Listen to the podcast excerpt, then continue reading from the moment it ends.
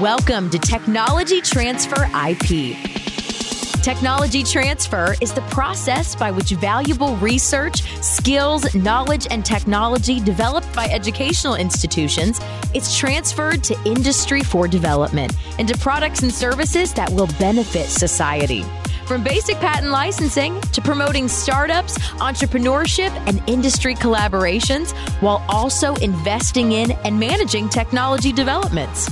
We bring you conversations with the leaders in technology transfer, who will share their stories, including their successes, challenges, and expectations for the future.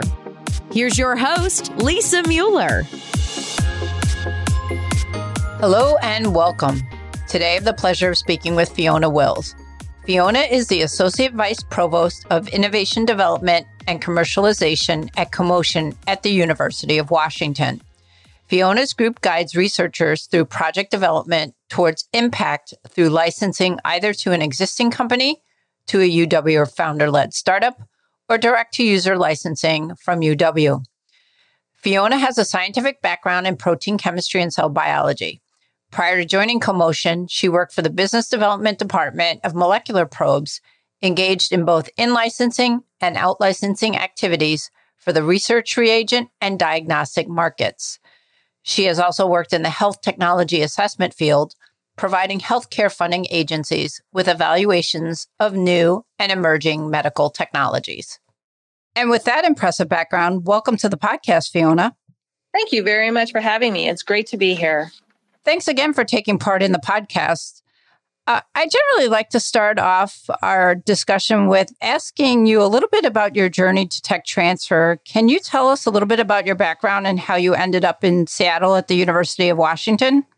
Yes. I mean, to the extent there is a typical path into university tech transfer, it's probably similar to the journey that I took. I was in the lab as a graduate student and as a postdoc doing basic research in the life sciences. And I love that, but I was wondering, how to move closer to impacting patient lives. And in my explorations, I ended up doing health technology assessment, looking at emerging treatments. I mean, it was just a great opportunity. I was working with a librarian who was pulling information about emerging technologies, and I got to read and sort of try and figure out which ones were likely to actually reach the patients and need to be covered by insurance. Part of that job that I wasn't probably well suited to is quite a few times you would write these 60-page reports on what your findings were, and that wasn't necessarily the part of the job that I loved. So I, as I continued to try and find a good match, I landed, at Molecular Probes, where I was able to blend my scientific background with a business practice, and I was really fortunate when I was there in that I was able to get a lot of experience with licensing. And so that set me up well when I was looking to move to a larger center that had a bigger base of technology and life science companies. And I moved to the University of Washington, and I've been here since 2003. Wow, you've been there quite a while. I have. Well, and the great thing about tech transfer is it's constantly changing. So the job is constantly evolving as well. Yeah, that's, I think, what makes it so interesting.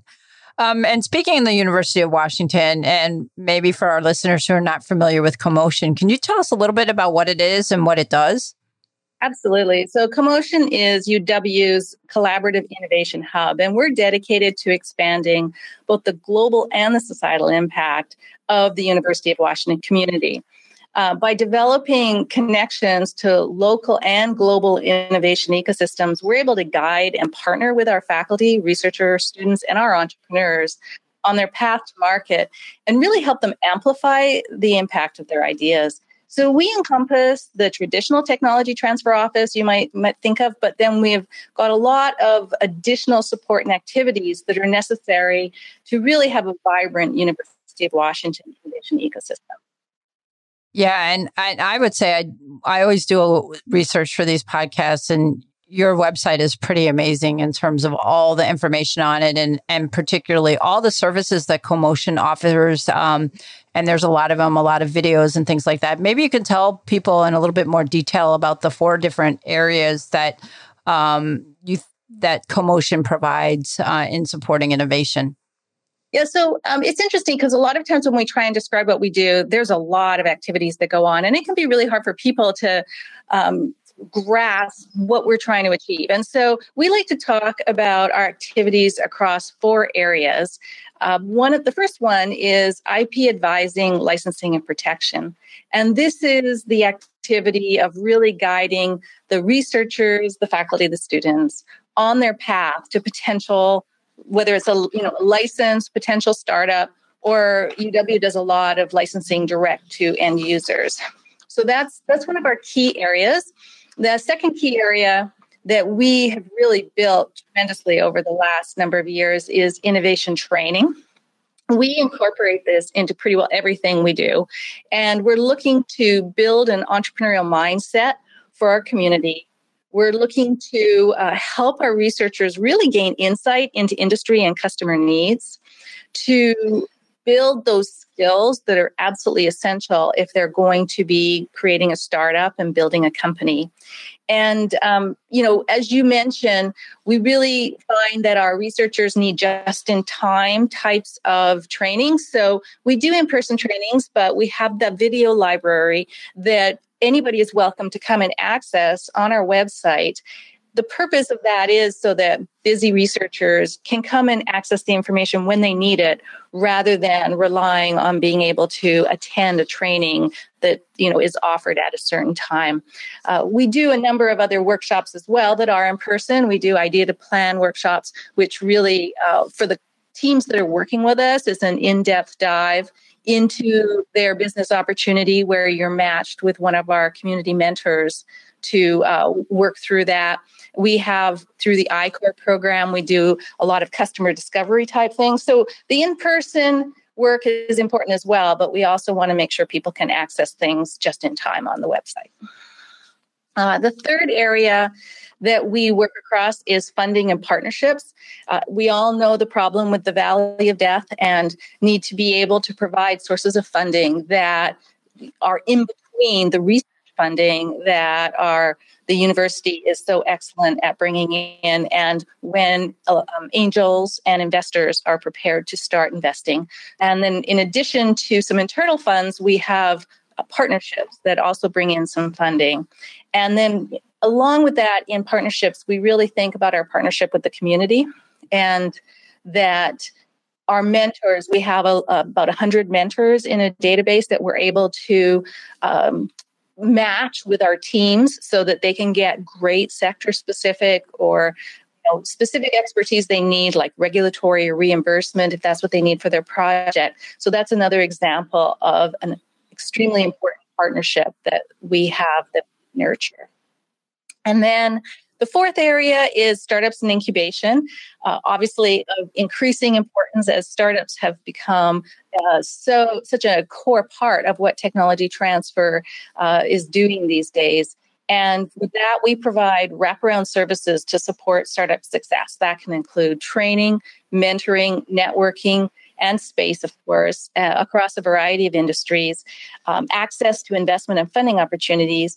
And importantly, we also have streamlined startup licensing with really transparent and fair terms for our startups so that it can be an efficient process, and it can also be cost effective for our startups. So as we think about these four areas, they aren't specific organizational units within CoMotion, and they aren't programs. Instead, they are things that we build into everything we do. And so, for example, when you think about when a researcher has disclosed to our office and we're working with them to make sure that it's ready for licensing, there's usually several years of project development that happen there. And during that time, we really want to make sure that they're getting excellent IP strategy advice, that they have the kinds of training they need to think about connecting with industry and being able to ensure that the solution that they're building is actually one that's going to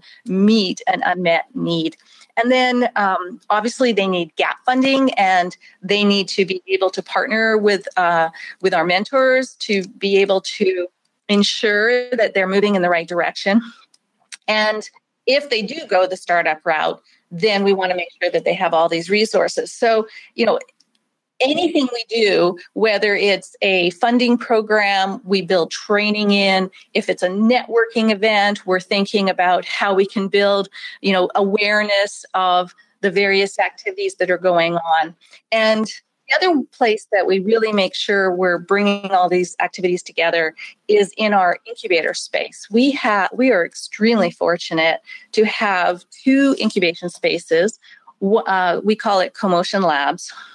One of them is in what we call Startup Hall, and it is IT-focused software, AR, VR, and we have one of our corporate partners, BECU, has a fintech incubator there. And then in addition to that, we have wet lab space in our location called Fluke Hall. And in that, we have life science, we have med tech, biotech companies there. And we're actually just about to open a hardware incubator in that space as well. And if you're interested in hardware, we also have just started a new series called Fundamentals for Hardware Startups that just started today. So if you go to our website, you can check out that. And that's, again, another example of how we're integrating training into the actual incubator space. So, we have other programs. We have commercialization fellows where we will pay a postdoc for a year to continue on a commercialization project where they're really key to that project moving forward. During that year, we're making sure that they're connecting with our mentors and that they're getting the training that they need. We also have a program for undergraduates, the CoMotion Mary Gates Innovation Scholars.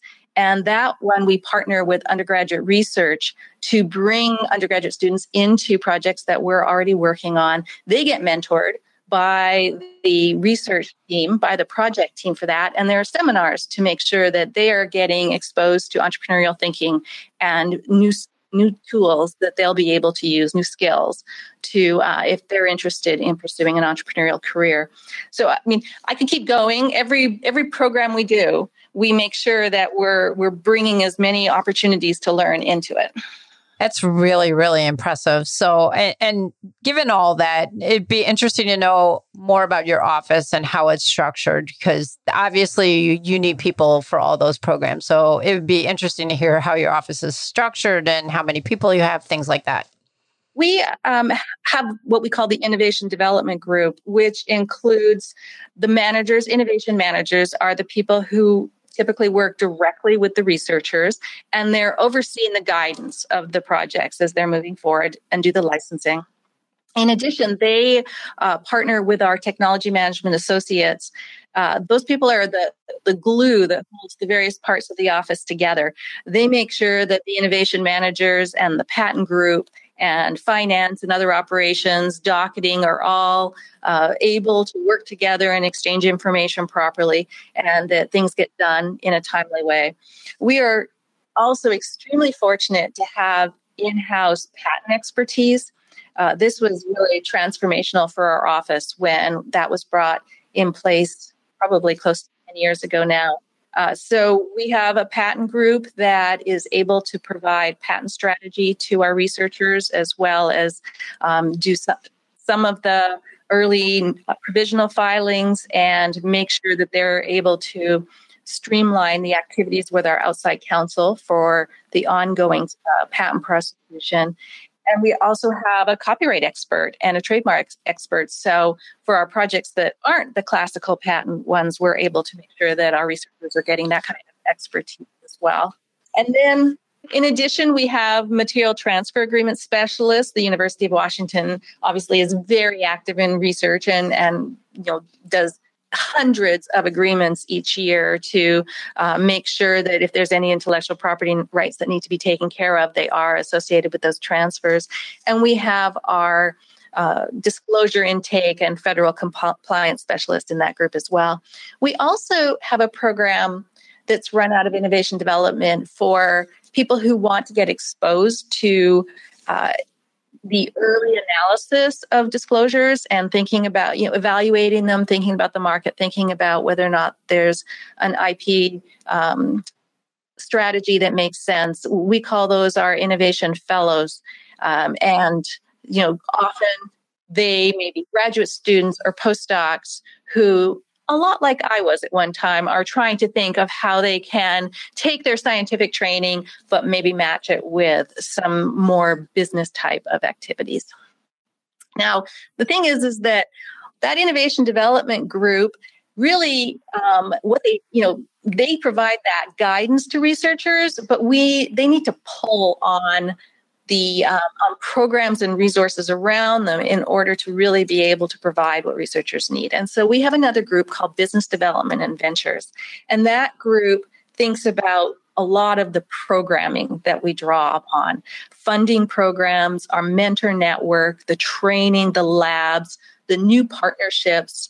Actually, marketing and communication is in that group as well. So they will often be taking the lead on interactions with the external community and thinking about how to make sure that we're able to match what the external community wants and what UW wants, and find great ways to partner, and really also thinking about with our programs how to continually evolve them to make sure that we're meeting the needs of our researchers and meeting the needs of the external community as well. And then we do have finance and HR operations as well, extremely important, gifted people without which the operation wouldn't run at all. Yeah, absolutely. Absolutely.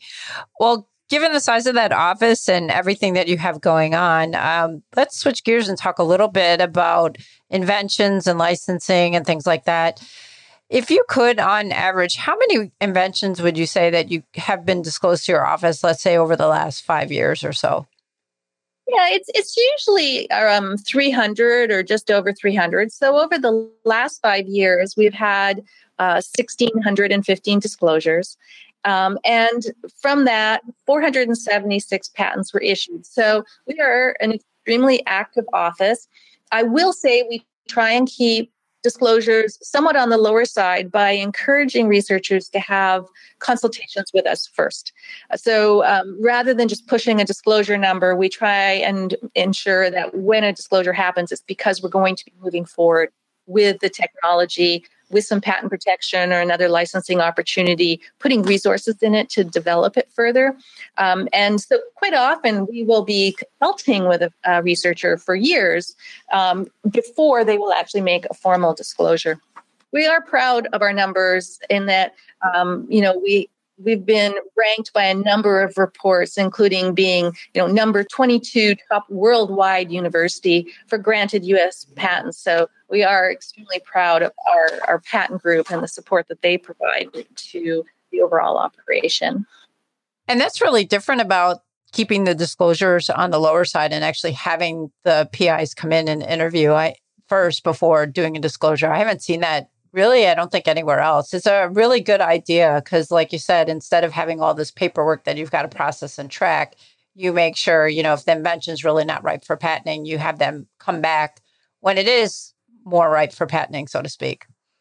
Well, and what's interesting is that philosophy probably arose more out of a heavy copyright practice that the office has, particularly when you're trying to license a copyright asset. You really need to be working closely with the team early on. In an academic environment, you're frequently grabbing pieces of, for instance, software from various places for your academic project, and that's fine.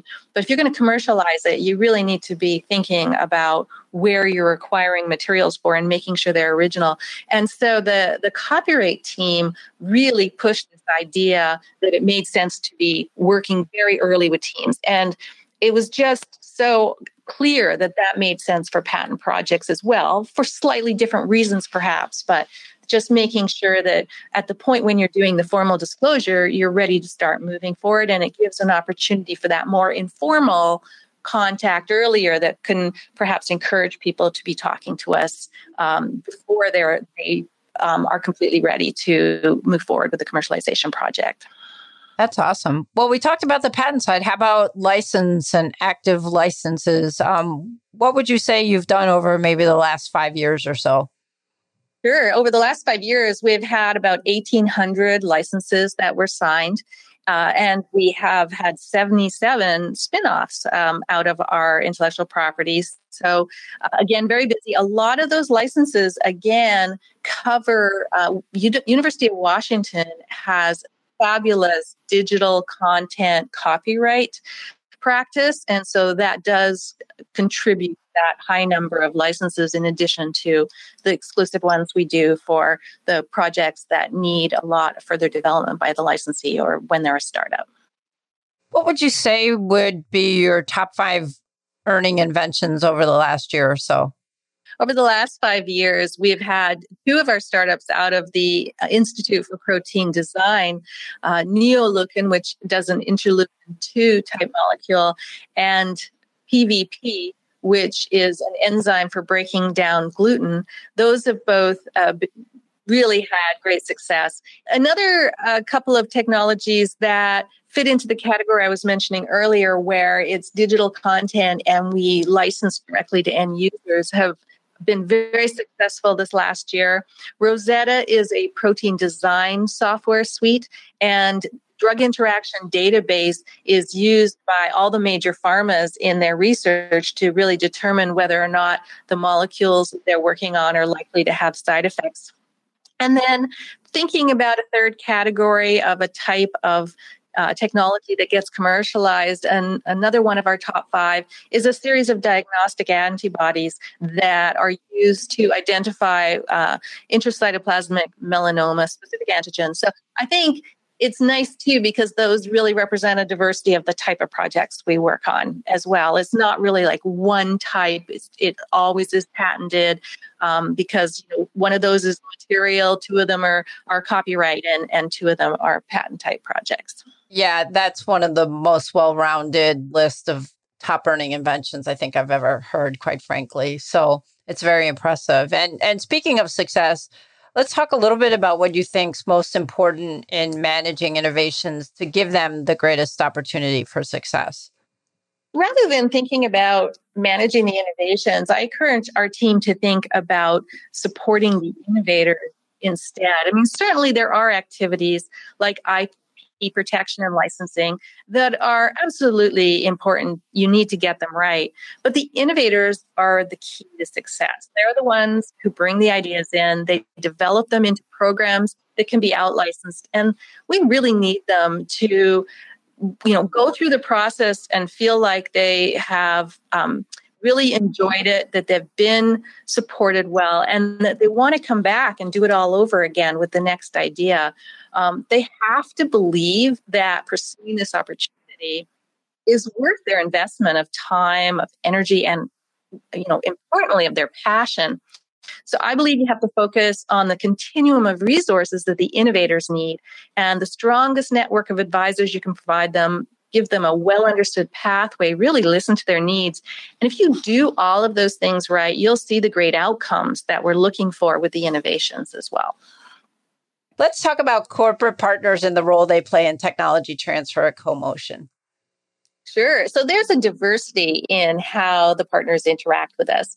Some sponsor events to promote training and networking activities that I've talked about are so central to what we do.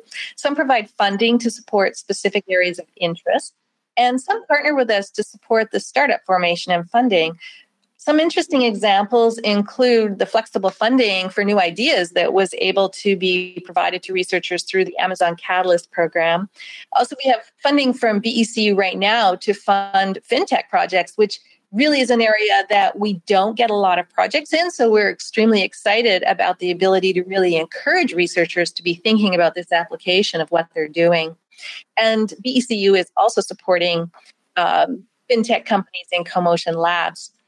Challenge Seattle is supporting projects to improve transportation infrastructure in our area. And I can tell you that anybody who lives in Seattle would be very excited for an improvement in transportation infrastructure. And IP Group is working to spin out companies based on UW research projects.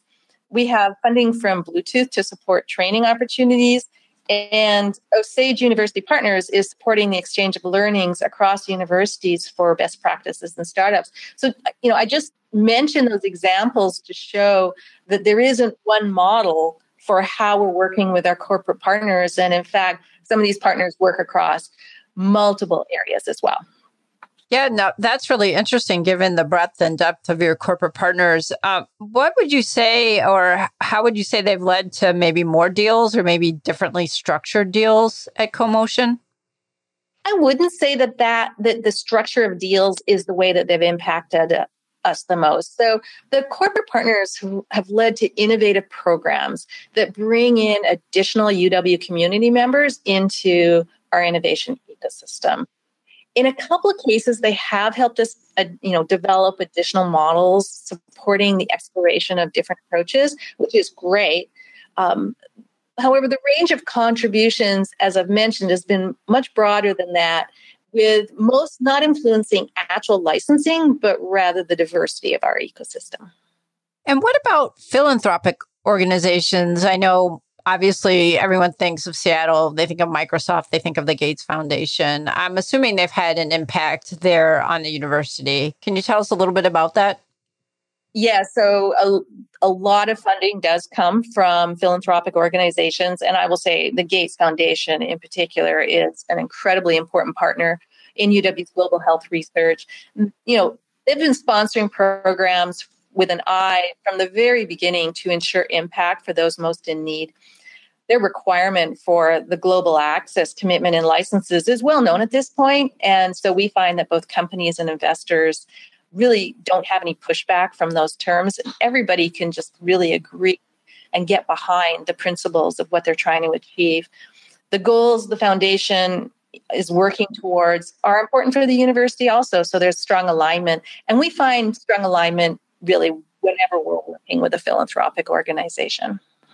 Now, let's talk a little bit about past licensing transactions or partnerships. And what do you think you or your group have learned and looking back at them might have done differently if you had known then what you know now, kind of a Monday morning quarterback type of thing? When you're talking about license transactions and just what I've watched over the number of years, realizing that especially as we've moved to startups, the importance of making things as frictionless and transparent as possible. So the best outcomes occur when CoMotion and the licensee are very aware and very comfortable with each other's activities and priorities. One of the first questions we'll often get is, what is the University of Washington looking for in this transaction? And we just want to make sure it's always very clear that we're looking for the technology to get out into the public domain, for it to have maximal impact, and for the license agreement to really be fair to both sides. And so increasing the communication about the goals, why the licenses are structured the way they are, where, if we can tell licensees in advance where time tends to be spent in the negotiation and where it makes sense for them to spend their time, whereas other terms, really, they are so standard that it's not a place that they should be really pushing on in the negotiation. I'm really excited by our streamlined startup licensing process. It's working great. The teams that have the least experience are able to get exactly the same terms as the teams that come in who've maybe done it a few times or have hired an attorney that's done it a lot of times. So it really appeals to our university's values of making sure that everybody is treated equally. There absolutely needs to be flexibility in the licensing in order to accommodate specific situations and business practices, but that needs to happen in a predictable and understood open conversation, really removing that black box from the negotiation and making sure that everybody understands the steps and understands where the numbers are coming from for the financials, and that if there's, if we're negotiating, that we're negotiating from a data-driven place versus personality or just people being concerned that they don't really know what terms they should be trying to negotiate. It makes a lot of sense. And it sounds like you guys are doing it really, really well, given the number of transactions and spinoffs and things that are coming out of the university. And speaking of startups and successful technologies, can you give us some of your biggest success stories in terms of startups/spinoffs? I'll share with you a few stories of our startups that have had exits over the last few years that we're really proud of. One of them is Bellwether Bio. It's a University of Washington spinoff that develops next-generation cancer diagnostics. I'm sure you've heard of cell-free DNA diagnostics. And it was acquired by Garden Health, a very prestigious company in the area, in April of 2019. It came out of the lab of Professor Jay Shendure, who's in genome sciences, and his research lab focuses on applying new technologies in genomics. There have been several other startups that have come out as well, so definitely a very active team there, and we're really excited to watch what happens with the product now that it's with Garden Health. A second project that was really one that, again, back to our practice isn't always about the importance of a patent. A company called CSATS is a performance management system for healthcare professionals to assess their performance and help them improve as individuals and teams on a continuous basis. The technology was acquired by Johnson & Johnson in 2018, and it began with the work of Thomas Lendvay, who's an associate professor in urology and a part of Seattle Children's Hospital. In 2012, we started helping him move his idea to impact by lending expertise on both the licensing and supporting team formation, as well as through funding through our CoMotion Innovation Gap Fund. So we're really thrilled at how our resources came together there to support his activities. And that really was more of a copyright play than it was a patent play. So we always want to encourage our teams to be thinking about whether or not a patent is the right way to move forward with a project. And then the third one I wanted to mention, and I think a lot of people have their eye on this one, is PVP Biologics. That is a spin out that's developing an oral enzyme. I mentioned it earlier for the treatment of celiac disease. And that affects, an estimated 2.4 million Americans. The technology was invented in the laboratory of David Baker by Ingrid Swanson and the University of Washington's Institute for Protein Design program. In January of 2017, they announced a partnership with Takeda Pharmaceuticals for $35 million to develop the program. And then just this year, Takeda exercised their right to buy PVP. They were located in our CoMotion labs, another project that received a diverse number of resources from CoMotion as well as from the Institute for Protein Design. So a lot of people watching to see when they're going to be able to have a treatment for celiac disease. Yeah, that's very encouraging because right now there is really no good treatment. So we'll keep our eye on that one. So given all that your office has going on, what would you say two of your biggest challenges are?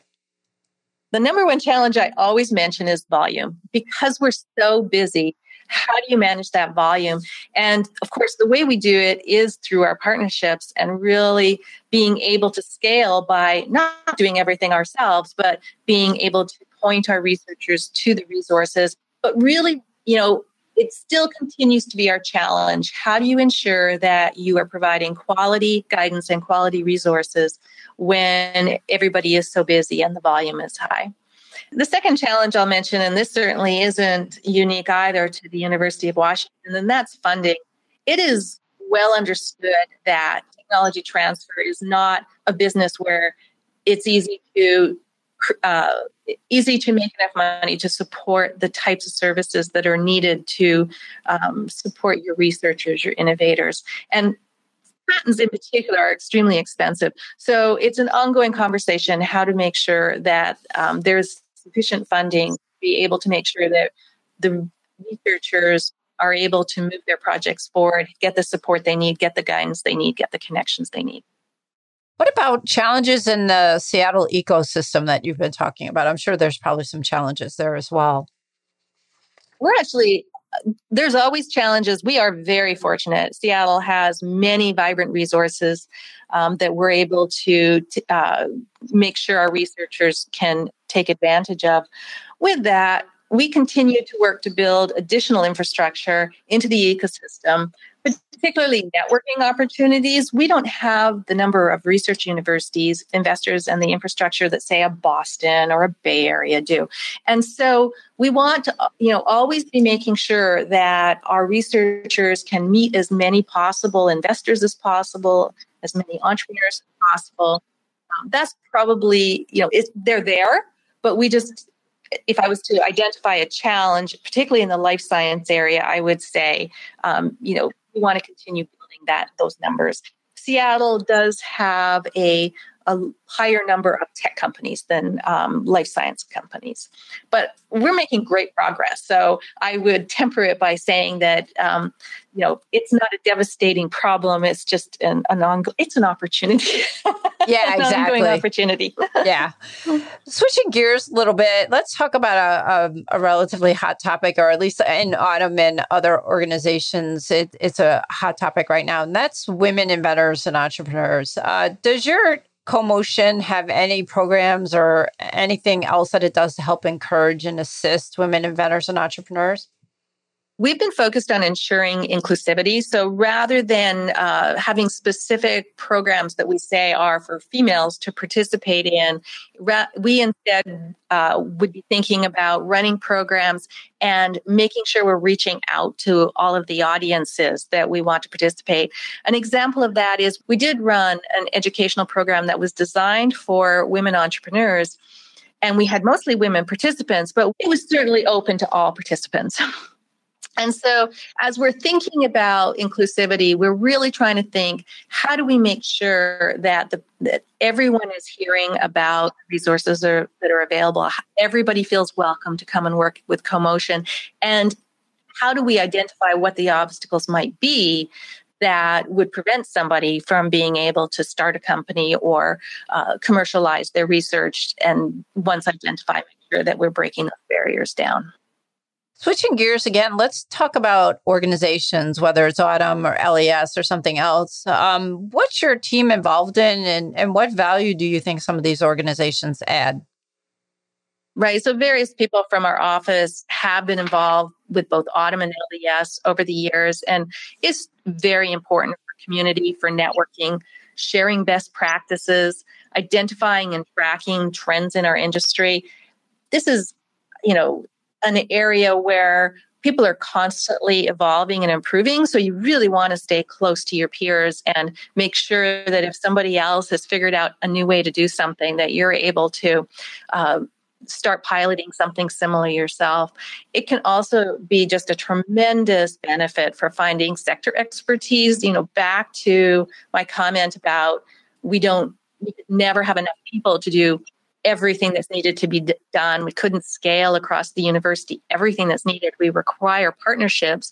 And one of the partnerships is the people that we meet through organizations like Autumn and LES that can, they can complement our sector expertise with theirs and really make sure that we're able to bring the best information to our researchers.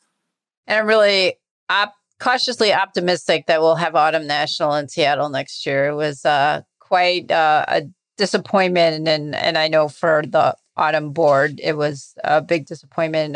I think everybody who's a member of Autumn really looks forward to that annual meeting every year. So have our fingers crossed that it's going to go. Yeah. The number one reason people say they go is for the networking. Absolutely. And their educational programming is terrific. I think it's more a comment on how fabulous the networking is. Absolutely. What's your view on credentialing, things like registered technology transfer professional? Does it make a difference? Well, our business doesn't have an educational track that people follow in college. So the understanding and experience really has to be acquired elsewhere. And that's generally on the job. But what credentialing does is it's an opportunity to get that training in place and to make sure that you can tell people that you have the training. So I think that it's a terrific opportunity. It's not necessary for everybody. If you are able to acquire that experience elsewhere and demonstrate that you have it, then that's terrific too. But the more opportunity that we have to really train people properly to do transfer, the better. Yeah, I really agree. And it seems like it's getting more and more popular, the RTTP, and it seems like more and more people are seeking that designation. So it ought to be interesting to see how much that continues to grow going forward. I agree.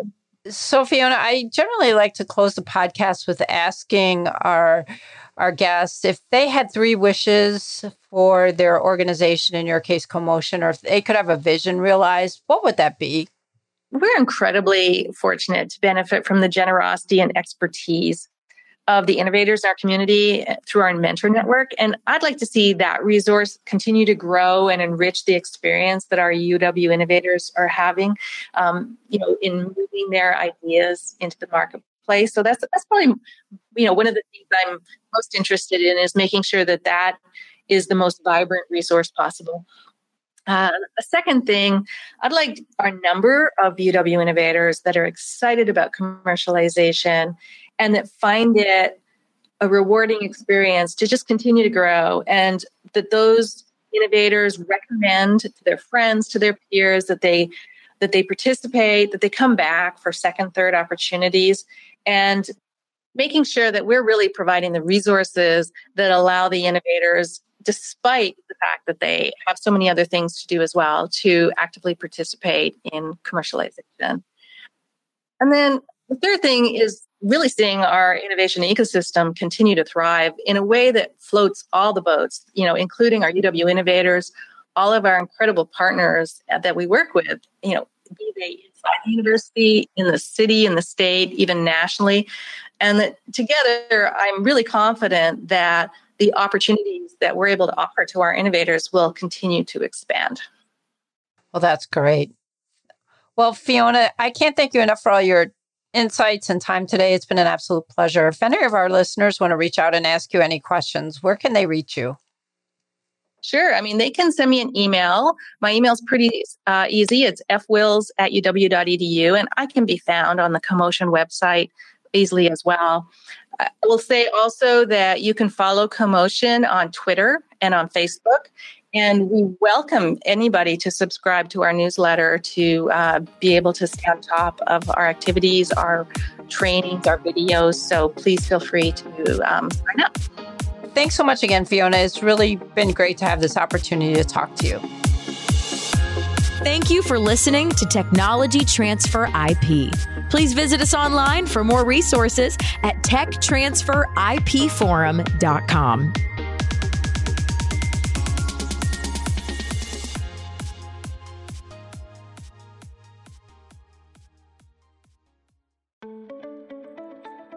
New to tech transfer or a seasoned pro? Autumn is the global member organization for tech transfer and is here to help you get connected, get smart, and get ahead. Whether you work in academia, research, government, business development, corporate engagement, or startups, Autumn is dedicated to supporting you through education, advocacy, networking, and promotion. Join and you'll receive 20 free live webinars, as well as meaningful discounts on meetings and courses, insider access to a vast network of colleagues to help you through challenges, and align on new technologies and the university decision makers who license them. Membership is open for 2023. Join us.